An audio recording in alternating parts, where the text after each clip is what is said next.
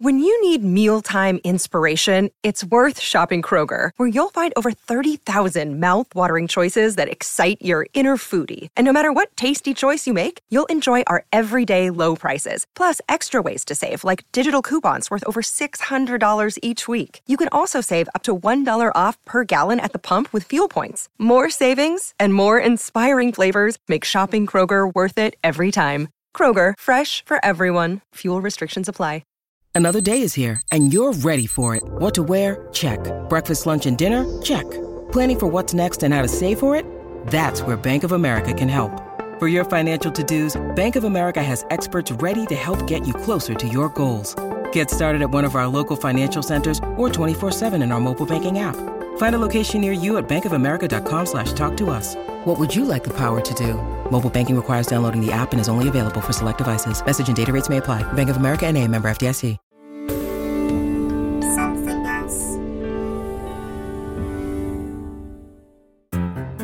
Hello, and uh, welcome to the latest episode of Something Rhymes with Purple. Um, I'm sitting in my sitting room opposite the lovely, wonderful, erudite, and charming. Oh no, it's actually not him. It's Giles Brandreth. Hi, Giles. Susie, it's lovely to be here. It's a little bit chilly, to be honest. Thank you for lending me the jumper that I'm wearing. The wind is whistling down your chimney. It is. It's a very blustery day um, here in Oxford. But um, yeah, Some I, left it. I would think- light fire, but I'm not sure that would go down very well with our producers. The noise of that crackling in the log in, the, in the fireplace. The wind, we could be doing this al fresco. Yeah. What's the origin of al fresco? Al fresco in the freshness from uh, you know outside. In other words, obviously from uh, Italian. A bit of a modern riff on that, which is if you eat lunch at your uh, your desk in front of your computer, you are eating al fresco. Very good. But no, we are. Uh, al fresco is really relevant actually because we are here today to talk about the language of nature, one of my absolute favourite subjects. Um, the vocabulary of nature just. I feel is kind of ebbing away slightly, and it needs to be uh, pulled back, particularly for our kids. And there's been so much debate about it recently, which we'll come to in terms of, you know, the vocabulary of nature dropping dropping out of junior dictionaries, um, and whether or not that's a that's a good thing. But hopefully, we will touch on some of the beautiful, resonant, evocative vocabulary that we have. so you're taking us Today. for a walk in the woods. I am. Are you a wood lover? I was brought up in a town. I, I'm happy. I'm a townie. Hmm. Um, occasionally, I've been to the country, uh, not for very long. I like the idea of going into a wood if there are bluebells there. Ah, beautiful. But that's about it. You're I've an never even- urbanite. You I are can't- urbane. I can't see the wood for the trees. Very good. What's the origin of that? Can't see the wood for the trees. Um, oh gosh, that I think has been in uh, English for quite a long time. And the idea is obviously that you can't see the whole picture because there are you can't see the whole forest or the whole wood because of the trees that are standing in the way. Personally, I love trees. There is a word for a lover of trees and a lover of woods and forests. Um, a lover of trees is a dendrophile, and a lover of forests is um, a nemophilist. Isn't that beautiful? What's the difference between a wood and a forest? Do you know, I'm actually genuinely not sure. I just imagine that a forest is much denser and larger. Um, if you want the official dictionary definition, I can give it to you. It's not something I've ever pondered before. Do you know that's what I love about my job? Is that every single day there will be at least questions where I think I really should know the answer to that, and I don't. Okay, so wood originally meant it comes from German and it meant a tree and then it was applied to a kind of collective, a collection of, of trees, and a grove or a copse. So it's always been slightly uh, smaller. French uh, gave us forest from their forêt, so that would have come over after 1066 with the Normans, and it's an extensive tract of land. So I think it is all about size. As ever. Yeah. All comes back down to size. But actually, that forest, um, I would just throw in here, um, ultimately goes back to the Latin, as so many French words do. Um, forest meaning out of doors. And that idea of being outside gave us foreigner as well. Foreigner goes back to that same root. Forest and Yes. foreigner have Yes. the same root, Yes. meaning A foreigner is somebody who's sort of other, and so outside the kind of general community, they are strangers. and a forest is A forest is, just goes back to that Latin for outdoors or outside. gosh. Yeah. You'll be excited to know that in a newspaper this week we have been described, something rhymes with purple, our podcast, as a trailblazing podcast. Really? Yeah, which is, I think, rather flattering and exciting and delightful. Hmm. And they particularly like you, it must be said, but I got a bit of a mention too. But I was then intrigued by the phrase trailblazing. What's the origin of that? Oh, I love I love the story behind this because, as you know, I'm a great advocate of American English, um, which is not a new infestation. There are some things I don't like, but some things I absolutely adore. And trailblazing goes back to the early settlers, so the the people who set sail on the Mayflower or just after, and um, had to mark out their own settlements, literally go through the woods in order to find areas where they could set up habitations. Um, so, my neck of the woods goes back to those very early days where presumably they described the land that they settled on according to its shape, and it looked like an animal's neck, so they called it my neck of the woods. They also used to go through the forest and they would chip off a bit of bark from the trees in order to show the trail that they were taking so that others could follow and find them. And so they were literally, those were called blazes because they shone brightly. Um, so those exposed bits of flesh on the bark of a tree were the blazes that would then show you the trail. So that was, the, they were the first trailblazers. So on a horse's snout, The blaze is the white the blaze, the yeah, white thing on the front of a horse. Yeah, and a blazer used to be incredibly white, and uh, the, the very first blazers were very brightly coloured. So it's not the same as a blazing fire. Yeah, I think the idea is shining brightly. So Always. a, It goes a back to the blaze in the in the wood, they would create a blaze on a tree, and that would show you where the trail led. Yeah, and then a you could follow it. trailblazer. How Yeah. marvelous! What did isn't you mention the word Nemophilist? Yes, a lover of woods and forests. And what's the origin of that? Uh, that is in Latin. Nemos means no one. So, um, Finding Nemo. Um, I don't know if the filmmakers meant that as a pun on, um, you know, Nemo meaning nothing or nobody. But Nemos in Greek means uh, woods, woodland. So they took it from the Greek, and, and philo meaning loving is of course from the Greek as well. So it's nothing to do with nothing. It's to do with wood. It's nothing to do with nothing, and everything to do with beautiful trees. Am I right that by hook or by crook has got some kind of forest connection? Um, it does, yes. So um, when William the Conqueror came over after 1066, he established the feudal system, which a lot of people uh, will know about. So um, he confiscated the, the holdings of existing Saxon landowners, and then he distributed them amongst his Norman barons, etc. And he granted them um, tracts of land, etc. And then those tracts of land will be divided up um, into various um, holdings. And by hook or by crook is intimately linked to that because the forest that belonged to a manor would then be set aside for the lords or the barons hunting, and the sort of humble peasants, which was a neutral term in those days, were forbidden any activity there, including uh, there was no no hunting, nothing really. But there was an exception, and that was for the gathering of firewood, and they could basically gather dead wood that had fallen from the trees, or wherever there were sort of small branch, branches hanging low, they could lop them either with hooked poles, um, or they could pull them down with the hooked poles, I suppose, and then lop them with their sickles, which were their crooks. And so, by hook or by crook, was um, an entitlement granted to peasants that they could collect firewood by those means. And it then eventually morphed into something by any means possible, by hook or by crook, I will get there. And this goes back to the time of William the Conqueror, more than a thousand years. Yeah, but you'll find, like sort of in Devon, the, the Bodmin Register of 1525 tells us that the Dinmuir wood was ever open and common to the inhabitants of Bodmin to bear away on their backs the burden of lop, crop, hook, crook, and bag wood. How marvellous. Great, isn't it?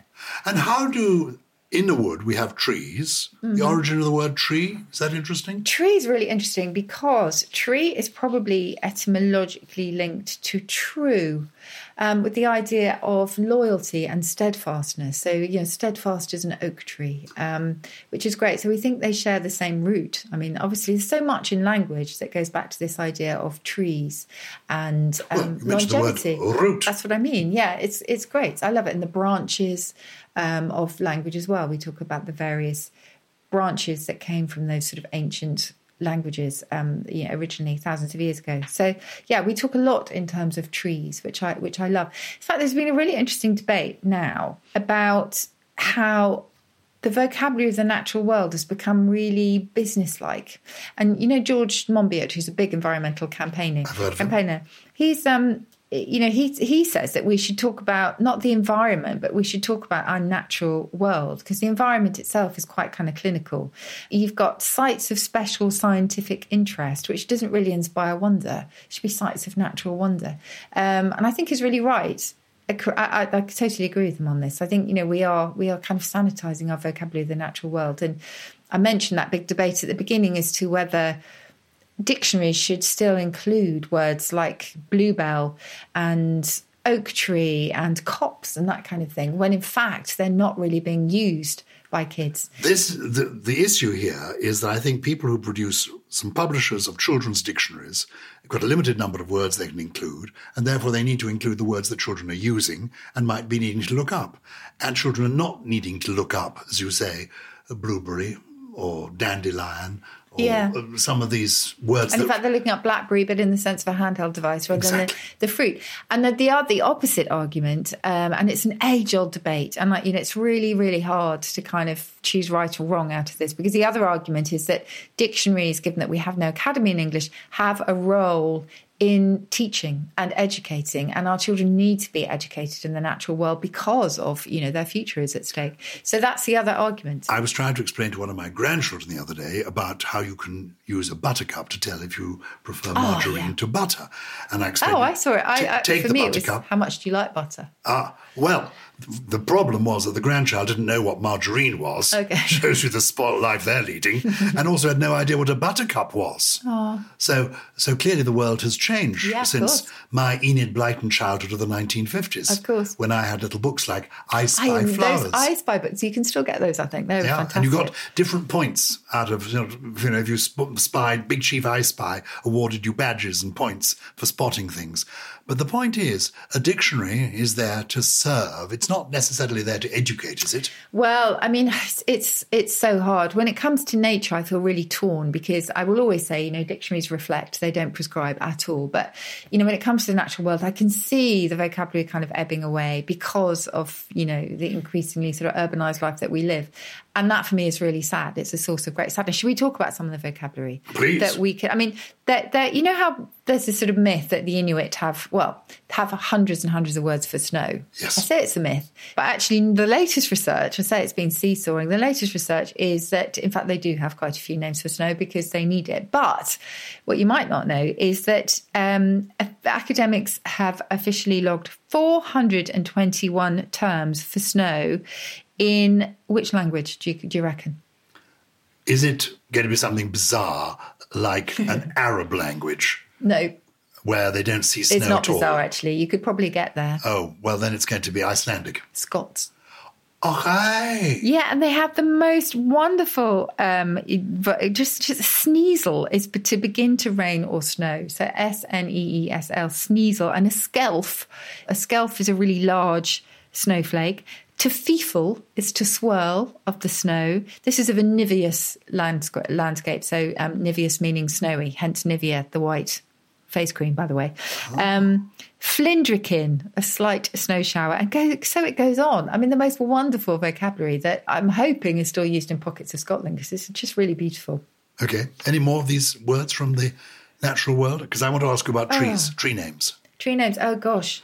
I'm I want to explain to younger listeners that I'm here to service you because I know we have some seven and eight year olds who tune in, yeah. are lost, and then occasionally I pipe up with a poem like this Susie, don't worry if your job is small and your rewards are few. Remember that the mighty oak was once a nut like you. Oh, yes, uh, that's brilliant. So, um, oh what's gosh. the origin of oak? Um, oak is, I think, probably German, I mean, there's lots of um, what we call cognates, so similar words in different languages. In German, it's an Eiche, so it sounds quite similar, and we are essentially well, lo- quite largely a Germanic language. So um, I think it goes back to that, but I love the idea of an acorn being sometimes written as an oak corn um, because people think it's a sort of you know a corn from the oak mm. tree. In fact, the acre is linked to the acres of grassland that you might see, the sort of measurement of uh, of hmm. land, and nothing to do with the oak in that particular word. And and listeners will remember that eggcorn was another mishearing of an acorn, and that has spawned a whole new linguistic variety of things. This is where we get things wrong in English and we'll say things like right from the gecko or uh, she and her elk oh, getting it wrong, etc. Anyway, that's a whole different subject. So that's oak. Oh, but before we leave snow, I wanted to ask you because I know you know the answer to this blizzard. Well, only because we were talking about uh, trailing a blaze and blazing a trail um, earlier. But blizzard is um, North American. It's one of the purely North American words that came over to us, and actually originally meant a sharp blow or a knock, and it was onomatopoeic. Um, so you would you would thwack somebody, you would give them a blizzard, and then the idea of a kind of violent snowstorm um, came from Came that. Came from that. From the knock came first, and Yeah. then the snowstorm came later. Yeah, it was a sockdologer, which is another another great word for a knockout blow. I take my grandchildren. The closest we get to nature in our part of London is the uh, Wetlands Centre in Barnes in southwest London. Lovely. Where there are acres and acres of uh, wetlands with Mm-hmm. wonderful birds coming all over the world come to us, including um, barnacle geese. And that's Ah. how I introduce London based children to nature. Yes, barnacle goose is quite an interesting one, actually. Um, the barnacle goose breeds in the Arctic, doesn't it? In the in the tiny tundra of Greenland, but its place of origin was a bit of a mystery, and people thought centuries ago that it hatched from a type of barnacle that would attach itself to objects floating in the water and had these sort of long, feathery threads kind of flowing from it. And so that presumably suggested the notion of plumage. So that was why it was called the barnacle geese, uh, goose, because it was thought to hatch on the sea. Oh, wonderful. I have to tell you now, Yes. one of my all time favourite words. I'm sure I've told you this, Giles, um, but it's kind of linked in terms of hatching on the sea um, to halcyon. You know, the halcyon, the old kingfisher, an old name for the kingfisher. H A L C Y O N, Yeah, as in about- halcyon days. We talk about halcyon days, days of kind of serenity and stillness, because the halcyon, the kingfisher, was thought in um, ancient myth to breed on the sea. And it's said that the king of the wind, the god of the wind, would still the waters of the sea to allow the kingfisher chicks, the halcyon chicks, to hatch. Isn't that beautiful? So the-. The, the waters were calm and still. Halcyon, one of my all time favourite words in English. I've got a game to play with you. Okay. I'm going to tease it up, then we'll have the break.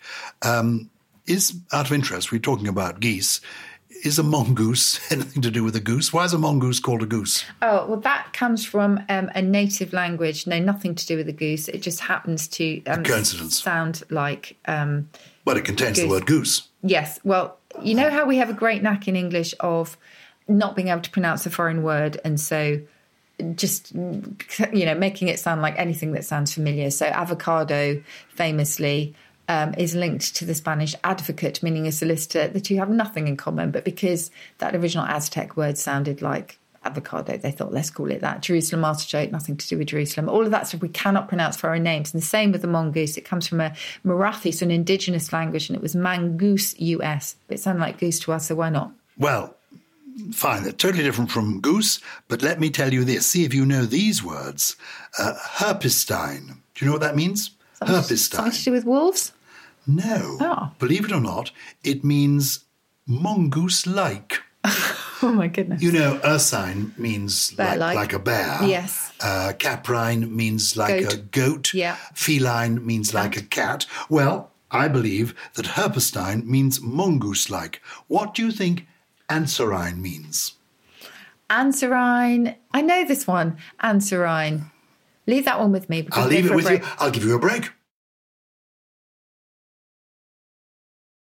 Your brain needs support, and new OLLY Brainy Chews are a delightful way to take care of your cognitive health. Made with scientifically backed ingredients like Thai ginger, L-theanine, and caffeine, Brainy Chews support healthy brain function and help you find your focus, stay chill, or get energized. Be kind to your mind and get these nootropic chews at olly.com. That's O-L-L-Y.com. These statements have not been evaluated by the Food and Drug Administration. This product is not intended to diagnose, treat, cure, or prevent any disease. Do you ever wonder how celebrities order food? Like, is Sarah Paulson a Diet Coke or a regular Coke girlie? Some peasant coke? No. Or how does Sofia Vergara order a pizza? No, nothing. No tomatoes. I cannot eat tomatoes. No tomatoes? Yes. Are you cool with mushrooms? Not really. If these are the details you need, and I know you do, I have the podcast for you. I'm Jesse Tyler Ferguson, and on my podcast, Dinners on Me, I take some notable friends of mine out to dinners in Los Angeles and New York City. Listen wherever you get your podcasts. That thing was delicious. Just before the break, I challenged you, Susie, to tell me what anserine means. I know, I know this one, but I've completely forgotten. So tell me. It means goose like. Ah, like a goose. okay. I've got a few more here. See if you know any of these. Anguine. A N G U I N E. Snake like. Anguine, I've never heard that before. Well, Lacertian. Lacertian. L A C E R T I N. Lizard-like. Oh, you know what it is. How do you pronounce it then? Lacertian, yeah. Lacertian. Yeah. Very good. Leonine. Lion, Of fish, course. This is, I think, quite difficult. Lutrine. lutrine. How are you spelling that? L U T R I N E. No idea. Otter like. Ooh, love that one. Love otters. Murine. Murine is mouse-like. Oscine. O S C I N E. Mm. Bird. Is that a bird? Well done. It's songbird. Songbird. Now, Oh, nice. where do these words come from? I mean, I've got a whole list of them, but did somebody just sit down and invent them? Can you do that? Um, well, it's a bit like collective nouns, uh, but they're all based on the, well, most of them are based on the Latin. Pavonine. Pavonine is like a peacock, and actually there's a great word which is to pavonize, which is to strut about like a peacock, Oh, I know that feeling. um, which is brilliant. uh, one more. Porcine, you will know. Pig. Yeah. Porcine and porcelain are linked because a porcellana in Italian was a, a cowrie shell, and the cowries used to look a little bit like the snout of a pig. Um, and because of the kind of smooth, polished shells, it became known for the kind of um, china that we know today. So, porcelain china is because a shell was pig like in its appearance. I'm pretty sure, yes. I'm- Words I'm sure are, I'll, get, I'll probably get lots of wonderful. letters, but I think so. And I know, if you think mysteries. you could invent a word like mm, one of these words, anguine, aquiline, asinine, caprine, why not share it with us? It's purple at somethingelse.com.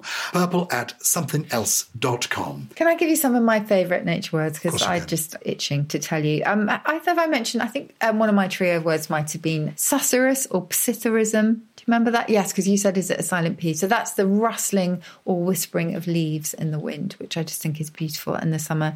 Petrichor. Another one, I know our listeners love this one. Um, whenever I do this on Twitter, people say, Yes, I know that smell. It's the smell of rain on hot earth after a long dry smell, spell.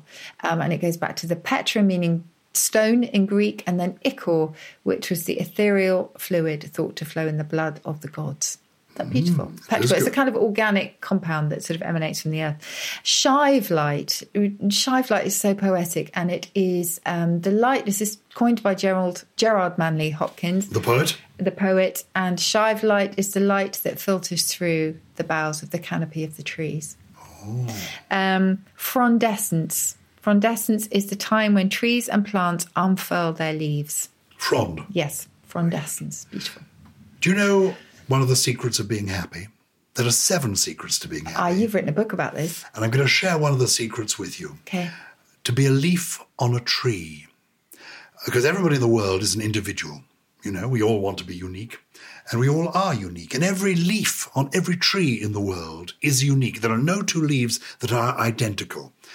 But we need to be on a tree to be happy. A leaf off a tree, well, it feels free. That's quite exciting. But quite quickly, the free leaf, it floats to the ground and it dies. Do you remember that fantastic Monty Python sketch where the leaves are falling off the tree and it's like, Mummy, Daddy, about all the leaves? This, do you remember that? Oh, maybe it's just me. Well, It's maybe brilliant, it's just you. brilliant. I love But the it. point is, it, it rings true because we need to be leaves attached to a tree, an organism that is growing Mm. You see, we do than ourselves. express so much of human life in that metaphor of trees and Mm. branches, family tree, branches of your family. So much of it is rooted, literally, again, in in um, trees and forests. So, do we have letters from our community? Have they written into Oh, us? we this do. week? I've just got a couple more things for Oh, you. good. Glyn is the hazy appearance on the horizon at sea. How do you spell that? Glyn, G L I N. Simple as that. An alpenglow, I'll leave you with that one. A rosy glow that you'll find suffusing snow-covered mountain I thought peaks. Alpenglow was what I had at breakfast. Well, it might be what some people- Alpenglow. Some I like people have after skiing or other activities. Very good. Um, right, yes, letters. So we had uh, one question in from a tweeter who wishes to remain anonymous. But um, when I put out a request on Twitter for any burning questions that people had, I mentioned burning or smouldering. And someone said, speaking of burning or smouldering, where do we get the word backlog? And I don't know if they were suspecting a literal origin, but the very first backlog was indeed a huge block of wood that would burn for days at the back of the hearth.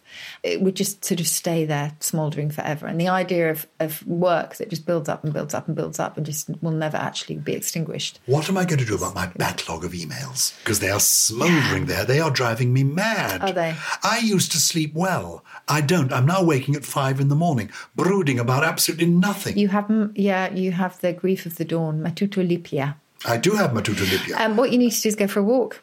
That's what you need to do. Leave your phone behind. but I need to clear the backlog of emails. they just keep coming after in. a certain time, some people say just select all and delete, don't they? And then if anyone really wants to get in touch with you, they'll ask again. I think that's what we should do. You might then miss a message from the National Lottery, of course. Right, I have another another question from Charlie Winston. Um, why can we be under or overwhelmed but never whelmed? That goes back to our discussion ages ago now on orphaned negatives. You remember the Kempts, the Couths, Oh, yeah. all the positive counterparts of things like unkempt, disgruntled, ruthless, and things. They all, well, not all of them, but most of them existed. And whelmed is no different. Whelmed means to turn upside down, or at least it did in um, Middle English. And to overwhelm was to capsize completely, and to underwhelm was to not make much of an effect at all. So untrammeled, there was trammeled. Well, there probably somebody asked us on Twitter whether you could molish as well as demolish, and it's almost true because in Latin they had uh, molere, which meant to uh, to move, but it never moved into English. So Can- it's kind of you half and half. Monish as well as admonish. Can you monish? Yes, you can warn. It goes back to monere, which also gave us money. Money goes back to the goddess of the coin, uh, Moneta, and her name means both coining money and warning. So money always carries a warning. I want to tell the listeners she's doing this sight unseen. There are no notes around her. She's just, it's just, I'm just a nerd. you're just, no, it's brilliant. You're absolutely brilliant. Anything more? Uh, how on earth did our spelling of queue come about, as in a queue of people lining up to listen to our podcast? Ha. J. Esther. Well, that goes back to the Normans. We talk about the Normans a lot. After 1066, thousands and thousands of words flooded into English. And we used to spell Q C U E, like the snooker Q.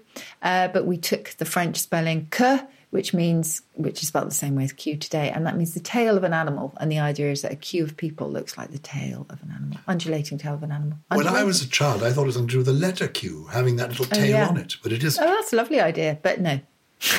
Sorry about that. Thank you. I'll put that in my pipe and smoke it.